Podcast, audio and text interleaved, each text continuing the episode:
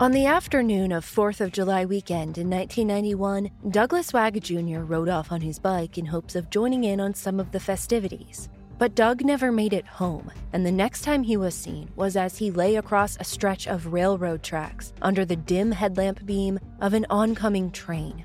In this season of Counter Clock, investigative journalist Delia D'Ambra is turning back the clock to dive into exactly how Doug died and how he ended up on the tracks so far from his home.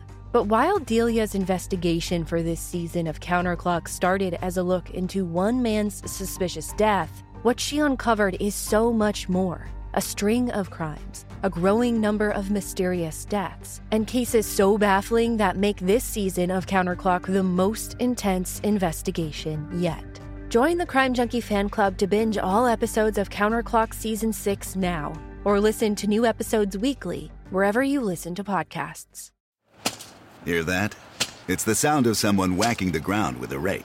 Specifically, they're beating around the bush, which we've done enough of in this ad too, so let's get right to it. The new Moneymaker scratch-off from the Ohio Lottery doesn't beat around the bush. Moneymaker. Play the game and you could win money, up to two million dollars. With more than eighty-eight million dollars in prizes ranging from fifty dollars to five hundred dollars, Moneymaker cuts right to the cash. Lottery players are subject to Ohio laws and commission regulations. Play responsibly. There's a story behind every murder, but is there an ending? That's the question being asked by Murder True Crime Stories, a Crime House original podcast powered by PAVE Studios. I'm Carter Roy. Join me as I tell the story of a famous solved or unsolved murder. New episodes release every Tuesday wherever you get your podcasts. Just search for Murder colon True Crime Stories.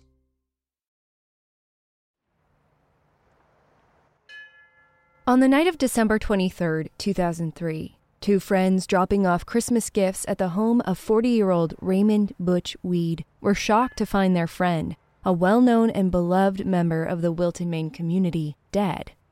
Sometime between his regular visit to his favorite hangout in downtown Wilton and returning home just a quarter mile away on Main Street, an unknown assailant entered Butch's home and stole his life.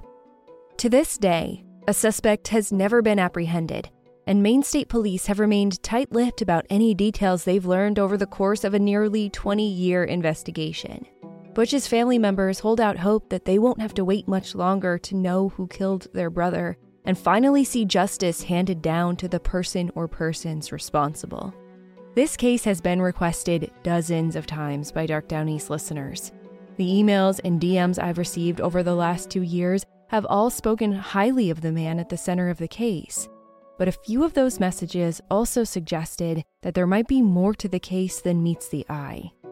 Wilton, Maine is a small town, and for such a high-profile case to go unsolved this long, rumors are rampant. I'm Kylie Lowe, and this is the unsolved case of Raymond Butch Weed on Dark Down East. Raymond Weed, better known as Butch to his friends and Butchie to his siblings, was born in Connecticut, the middle child of five kids. He was a deeply devoted family man, and he gave his all to everything he did, whether it was showing up for his family whenever they needed him, helping out his friends and neighbors, skillfully building and renovating the homes of his clients, or volunteering his time for his community. Though he didn't move to Wilton, Maine until nineteen eighty-five, Butch Weed became part of the fabric of the town, and it seemed everyone in Wilton knew Butch. Later, even police would remark at just how renowned Butch truly was. Butch loved kids and dreamed of having his own someday. Until then, his wife had a son from a previous relationship when they got married, and Butch helped raise him. Butch was also a very present and caring uncle. Newspaper clippings include numerous photos of Butch holding babies, smiling gently as he cradled his brand new nieces and nephews against his chest.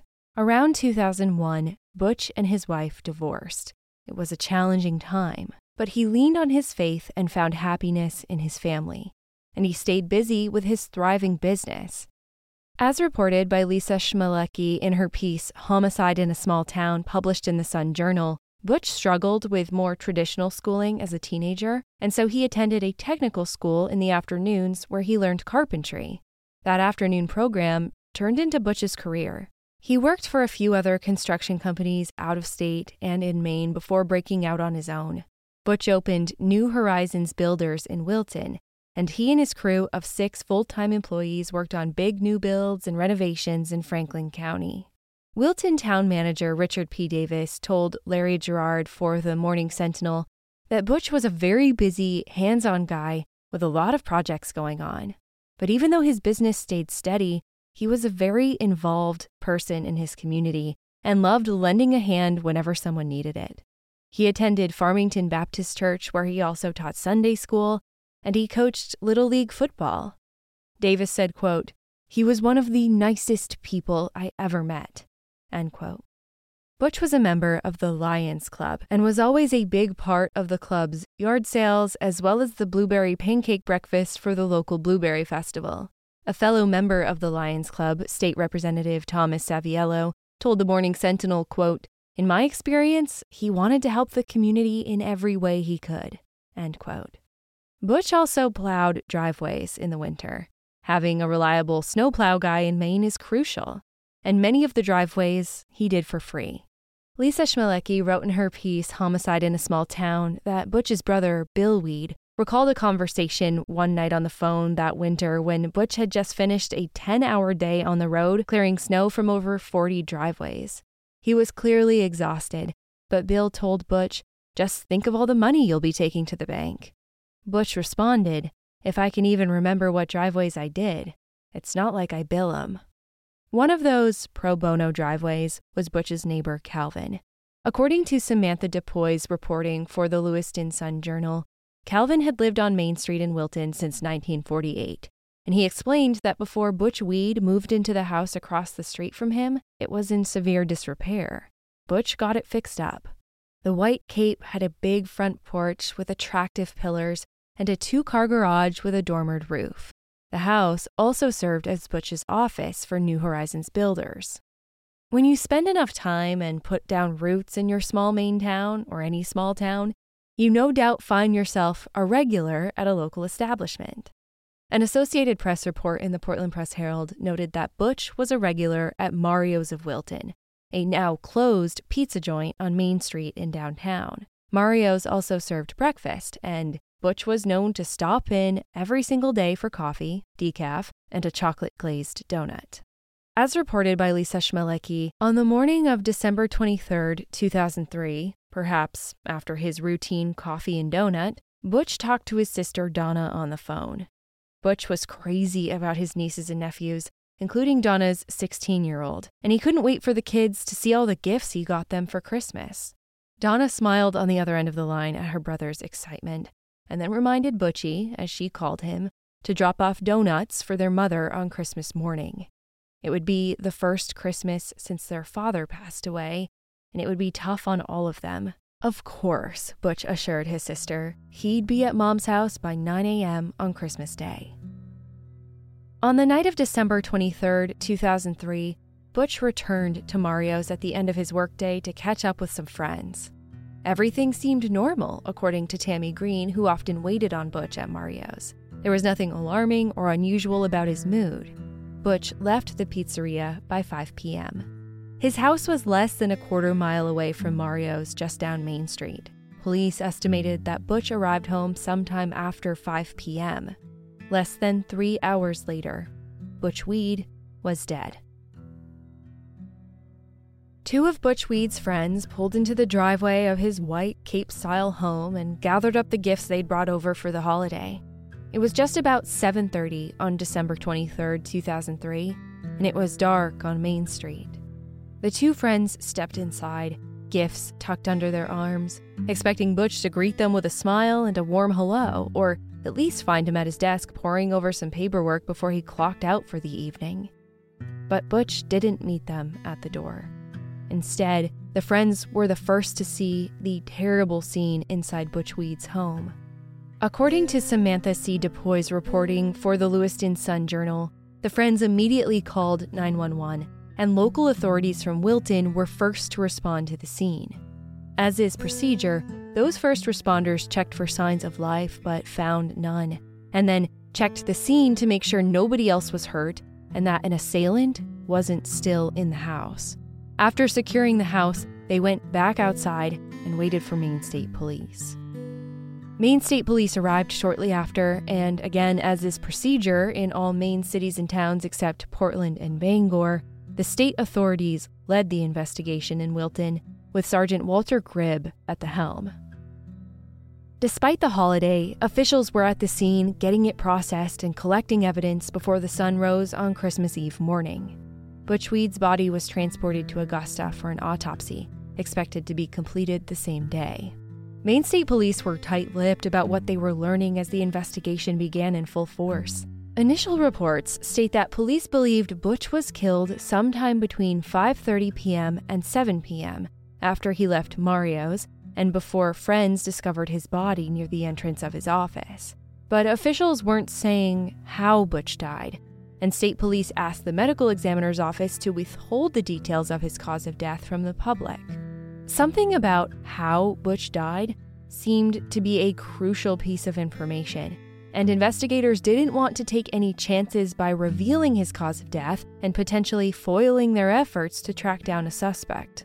However, state police spokesman Steve McCausland did tell Sun Journal writer Samantha C. DePoy, quote, "It is obvious to us this is an apparent homicide," end quote. The first twenty-four to forty-eight hours of a homicide investigation are critical.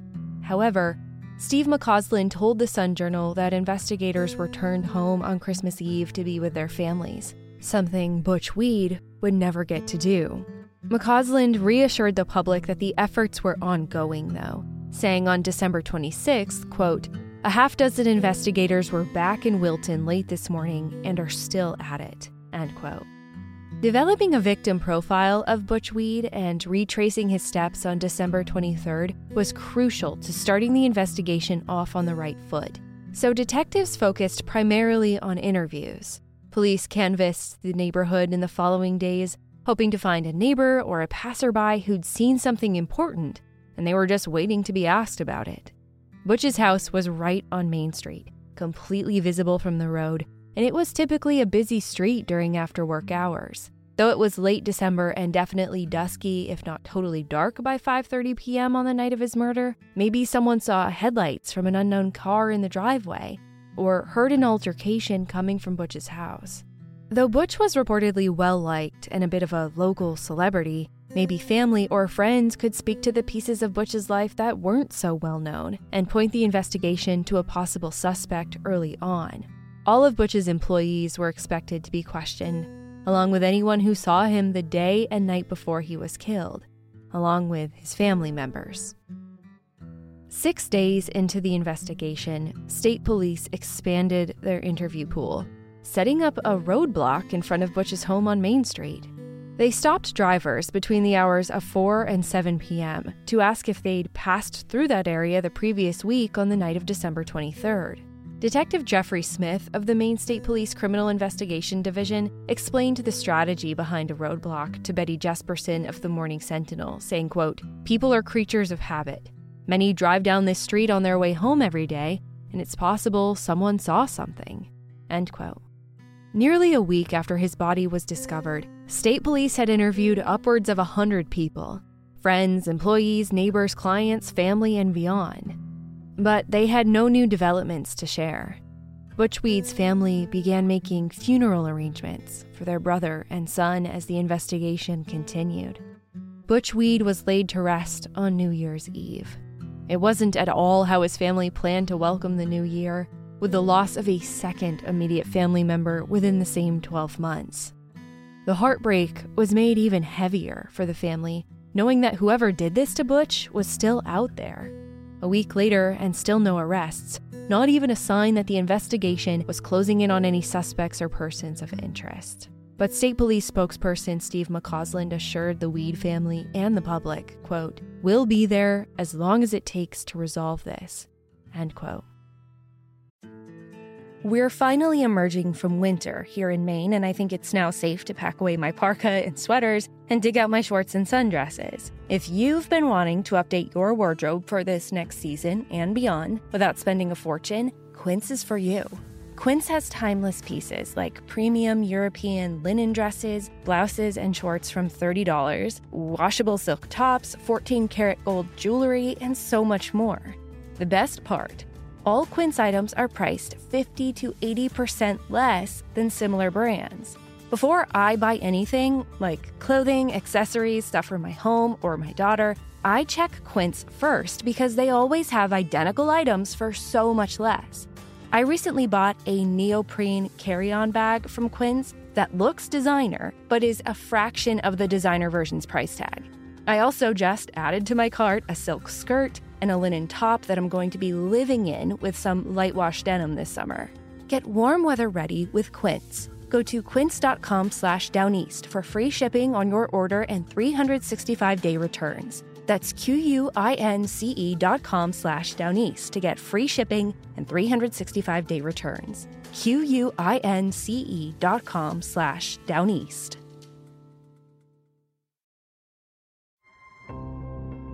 There's a story behind every murder, but is there an ending? That's the question being asked by Murder True Crime Stories, a Crime House original podcast powered by PAVE Studios. I'm Carter Roy.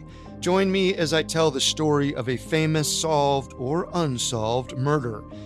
New episodes release every Tuesday wherever you get your podcasts. Just search for Murder colon True Crime Stories. Wilton, Maine is a small town. Just over forty-one hundred people lived there in the early two thousands, and Raymond Butch Weed was easily one of the most well-known members of that population. So when he turned up murdered in his own home on the night before Christmas Eve in two thousand three, people started talking. Maine State Police stayed quiet as the investigation carried on into the new year, revealing little beyond the date, time frame, and manner of death in Butch's case. But as people in town kept talking and the rumors got louder, officials decided it was time to confirm at least one of those rumors. According to the Lewiston Sun Journal, Steve McCausland announced on January sixth, two thousand four, quote, "We can confirm that this was a shooting death," end quote.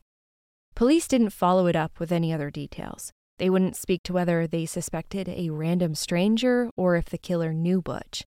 If the shooter was someone in town, that person was still out there, and the town was understandably nervous. The only antidote for their fears was apparently chatter. The conversation at Butch's very own hangout fed into the speculation about what happened to him. An employee at Mario's of Wilton told Lisa Schmielecki, quote, "People just think that he made somebody mad, real mad." The employee continued, "I've even heard it was a professional hit," end quote. But it was just speculation. Around the same time that police revealed Butch had, in fact, been shot just as the rumors had said, a dive team was reportedly searching a body of water near Butch's home. Samantha DePoy reported that state police wouldn't say which body of water, but several were located near Butch's house, including Wilson Stream and Wilson Pond, or often referred to as Wilson Lake. Months passed. If anything came of that waterway search, again, Maine State Police were holding that information close to their vests. Three months later, Butch Weed's killing was still unsolved. Police revealed no suspect, no motive, no murder weapon, and unlike the rampant rumor mill, it seemed on the outside of things that activity in the case was slowing down. In March of two thousand four, State Police Sergeant Walter Gribb spoke to the Sun Journal, sharing why the case had proved to be a difficult one to investigate. Quote, "This has been and continues to be a tough case, in part because there are so many motives, but no one motive is coming to the surface." End quote. In an interview with the Sun Journal in two thousand four, Rachel theorized that robbery could have been the motive for his murder. She disclosed that Butch's house had less cash in it than they would have expected him to keep there. Meanwhile, Sergeant Gribb acknowledged that it was possible someone shot Butch during the commission of a robbery, but said that other motives are just as viable too. Butch's friend and fellow member of the Lions Club, Bernal Allen, told the Sun Journal, quote, "We all hope they find out who did it. We've all heard lots of rumors, but nothing concrete. We sure are going to miss him. It's a very sad thing." End quote. Butchie's murder wasn't just the death of a brother, a son, and a beloved figure in the small town of Wilton, Maine. It was the dismantling of a close family unit. Before Butch's tragic death, all but one of the Weed immediate family members lived within a fifteen-minute drive from one another. But reminders of their lost brother were all over town. It was a lot to shoulder each and every day, knowing his killer was still out there, possibly among them at the grocery store, maybe even sitting beside them at Mario's of Wilton. Butch's sister Rachel told Samantha DePoy of the Sun Journal in March of two thousand four, quote, "It's not that I want to move, it's just that I can't stay. And it's hard because I don't really think my brother would want me to leave." End quote.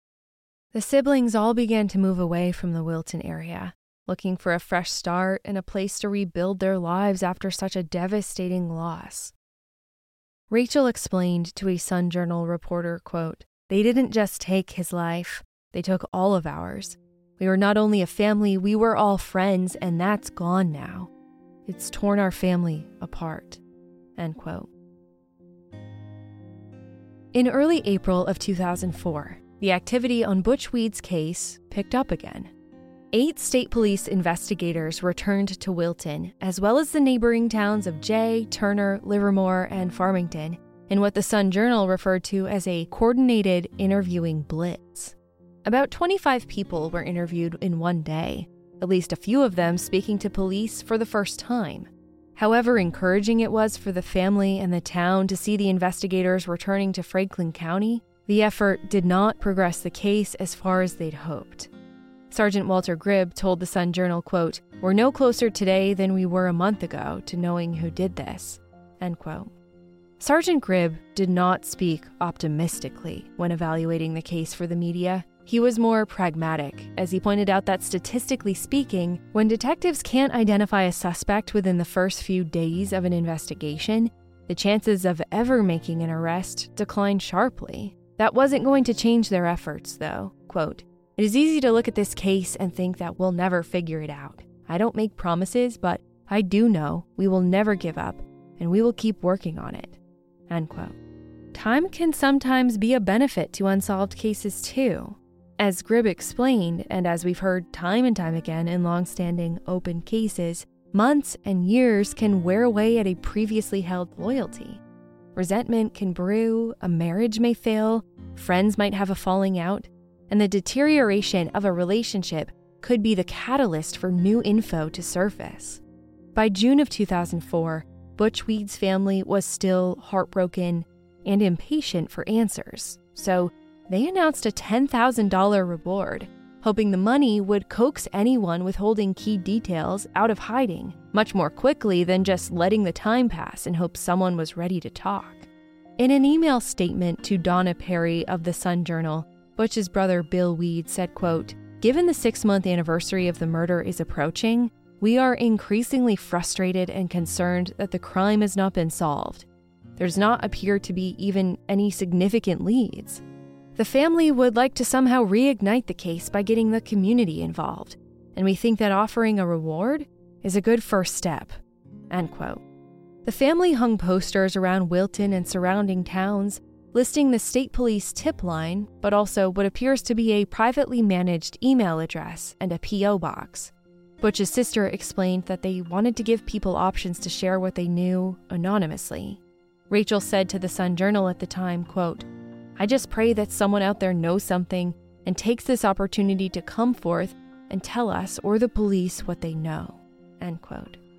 Within a week, the reward did get people talking, and the phone at the Maine State Police Criminal Investigation Division started ringing. "Mom, I got the job in Manhattan. Do you have a warm enough winter coat? What about your car?" "I'm selling it with Kelly Blue Book Instant Cash Offer." "How?" "I enter my license plate number, miles, condition, upload photos, and boom, an official cash offer from a local dealership." "A cash offer instantly? Oh, did you call Aunt Stella? She's right there in Massachusetts." "Mom, I literally just got the job." Not everything is as simple as selling your car with Kelley Blue Book Instant Cash Offer. Price it, fix it, trade it, sell it, K B B dot com it. There's a story behind every murder, but is there an ending? That's the question being asked by Murder True Crime Stories, a Crime House original podcast powered by PAVE Studios. I'm Carter Roy. Join me as I tell the story of a famous solved or unsolved murder.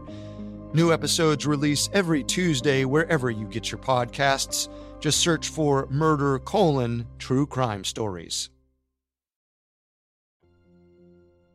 By June twenty-fourth, two thousand four, Maine State Police had received several new pieces of information as a result of the tip line and reward offered by Butch's family. Bill Weed told Betty Jesperson of the Morning Sentinel that police were following up on the leads that came in. He also said that to ensure everything possible was being done to figure out who killed his brother, the Weed family planned to hire a private detective to look into the case. More than a month passed, and Sergeant Gribb assured the public that Maine State Police were still working on the case, still fielding calls that came in from the tip line, and still following up on those leads. It wasn't going to be a quick process.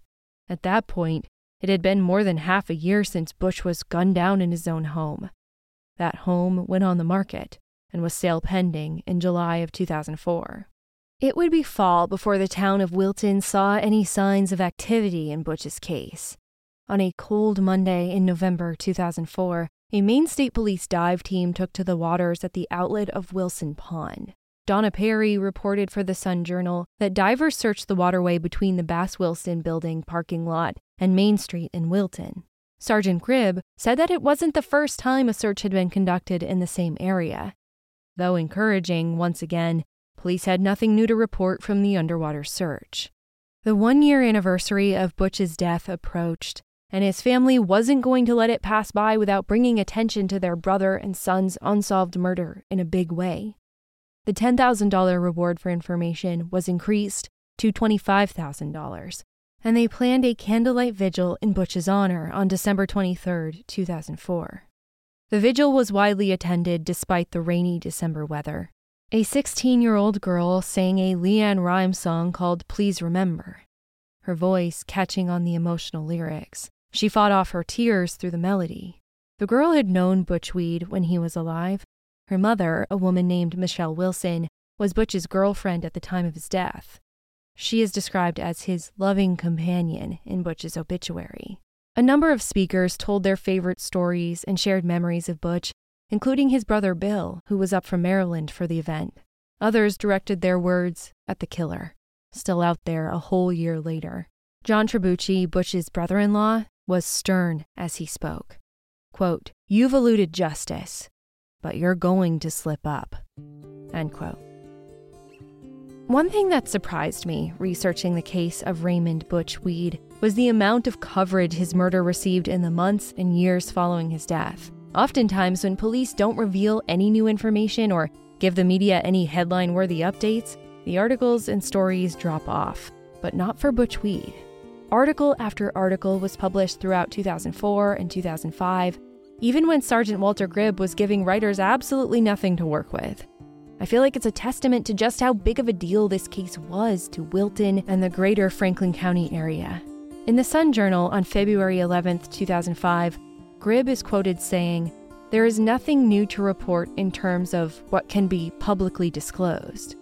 The rest of the article rehashed the known details, that Butch was shot in his home on December twenty-third, two thousand three, that he was a well-known and well-liked business owner, and that there was still a twenty-five thousand dollars reward for information, leading to an arrest and conviction of his killer. Though Maine State Police led the investigation, Wilton's new police chief, Wayne Gallant, chimed in, saying, quote, "We will do anything possible to solve and resolve the case," end quote. The article is accompanied by a photo of Butch, the same one that was always used to depict him, and it is three times as big as the column of text itself. He has a pen tucked behind one ear. His face is serious.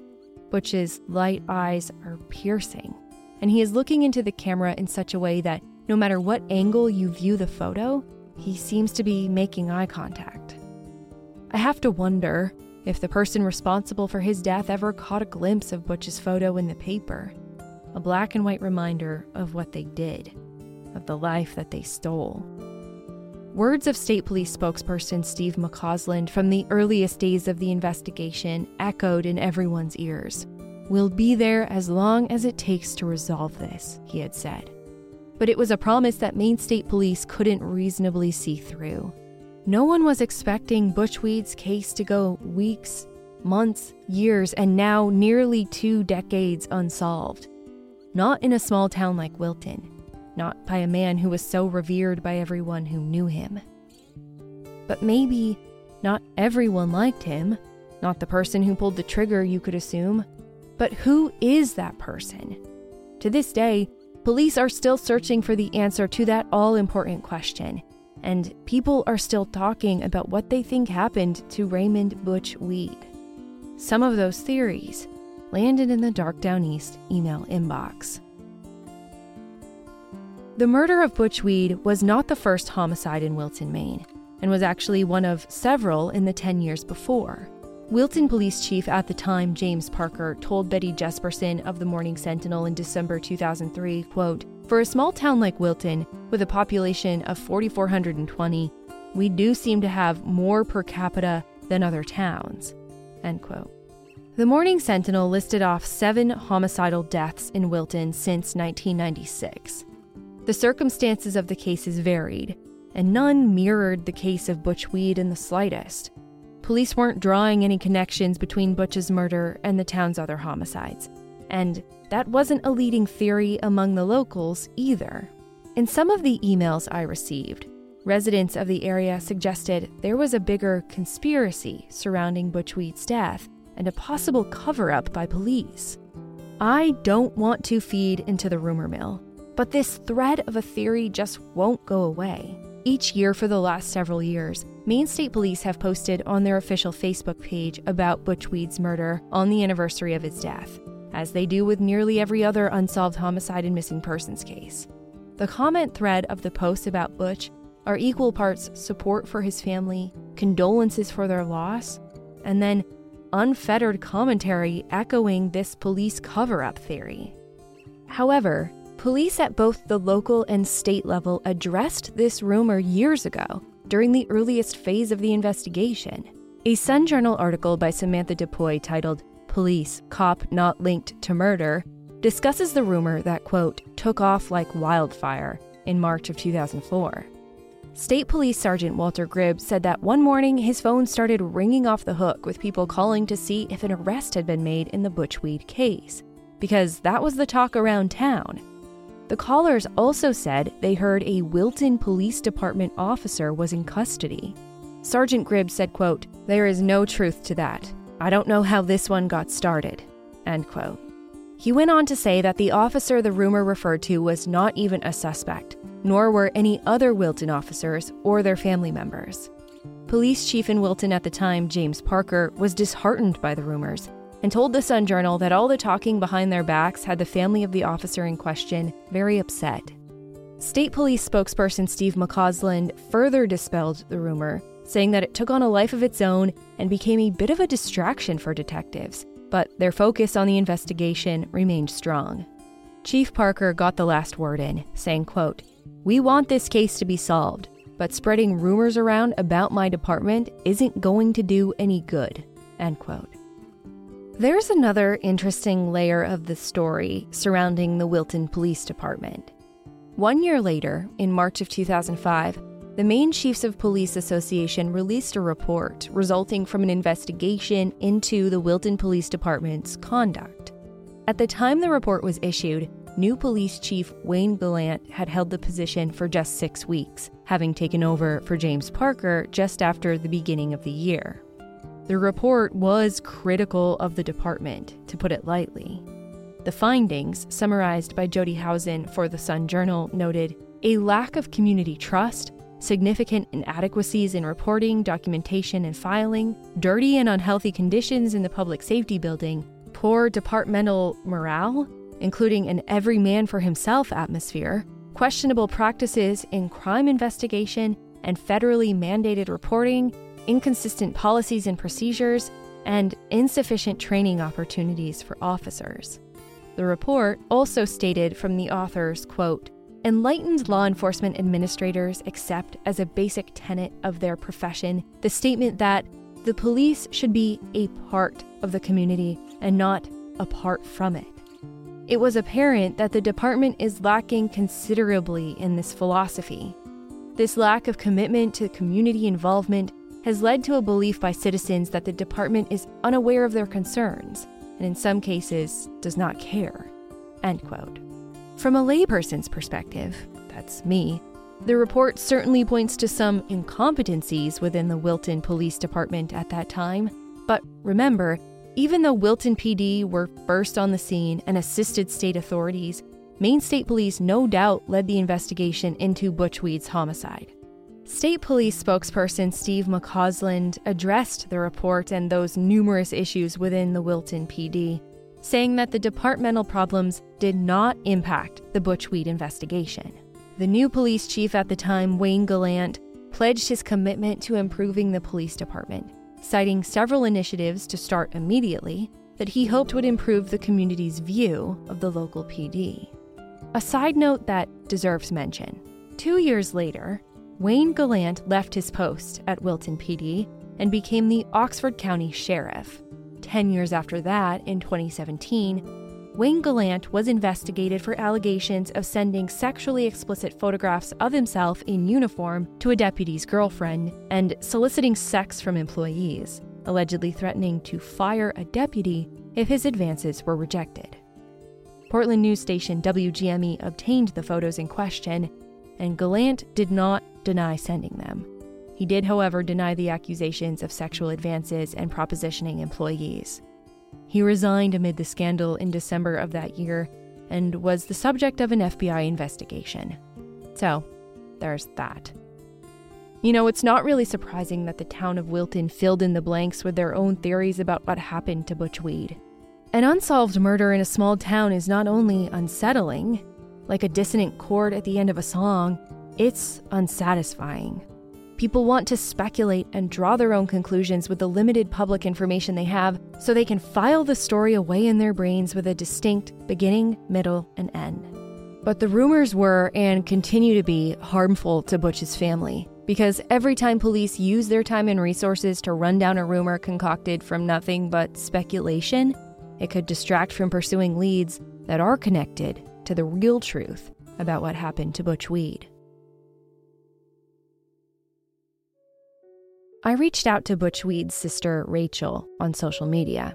We chatted back and forth over the course of a few days, and we planned to talk on the phone, and she agreed to have a conversation recorded for the podcast. But ultimately, the emotional toll of speaking about her brother, even after all this time, was a lot for her to bear, and we weren't able to make that interview happen. But she knows I planned to release this episode, and she told me she was glad to know that he has not been forgotten, not only by the people that he loved, by people that didn't even know him. It was clear from Rachel's messages to me that the loss of Butch still weighs heavily on her each and every day. She said, quote, the only way I can describe the topic is if you're driving down the highway sixty-five miles an hour and you hit a brick wall. Every emotion comes back to you tenfold.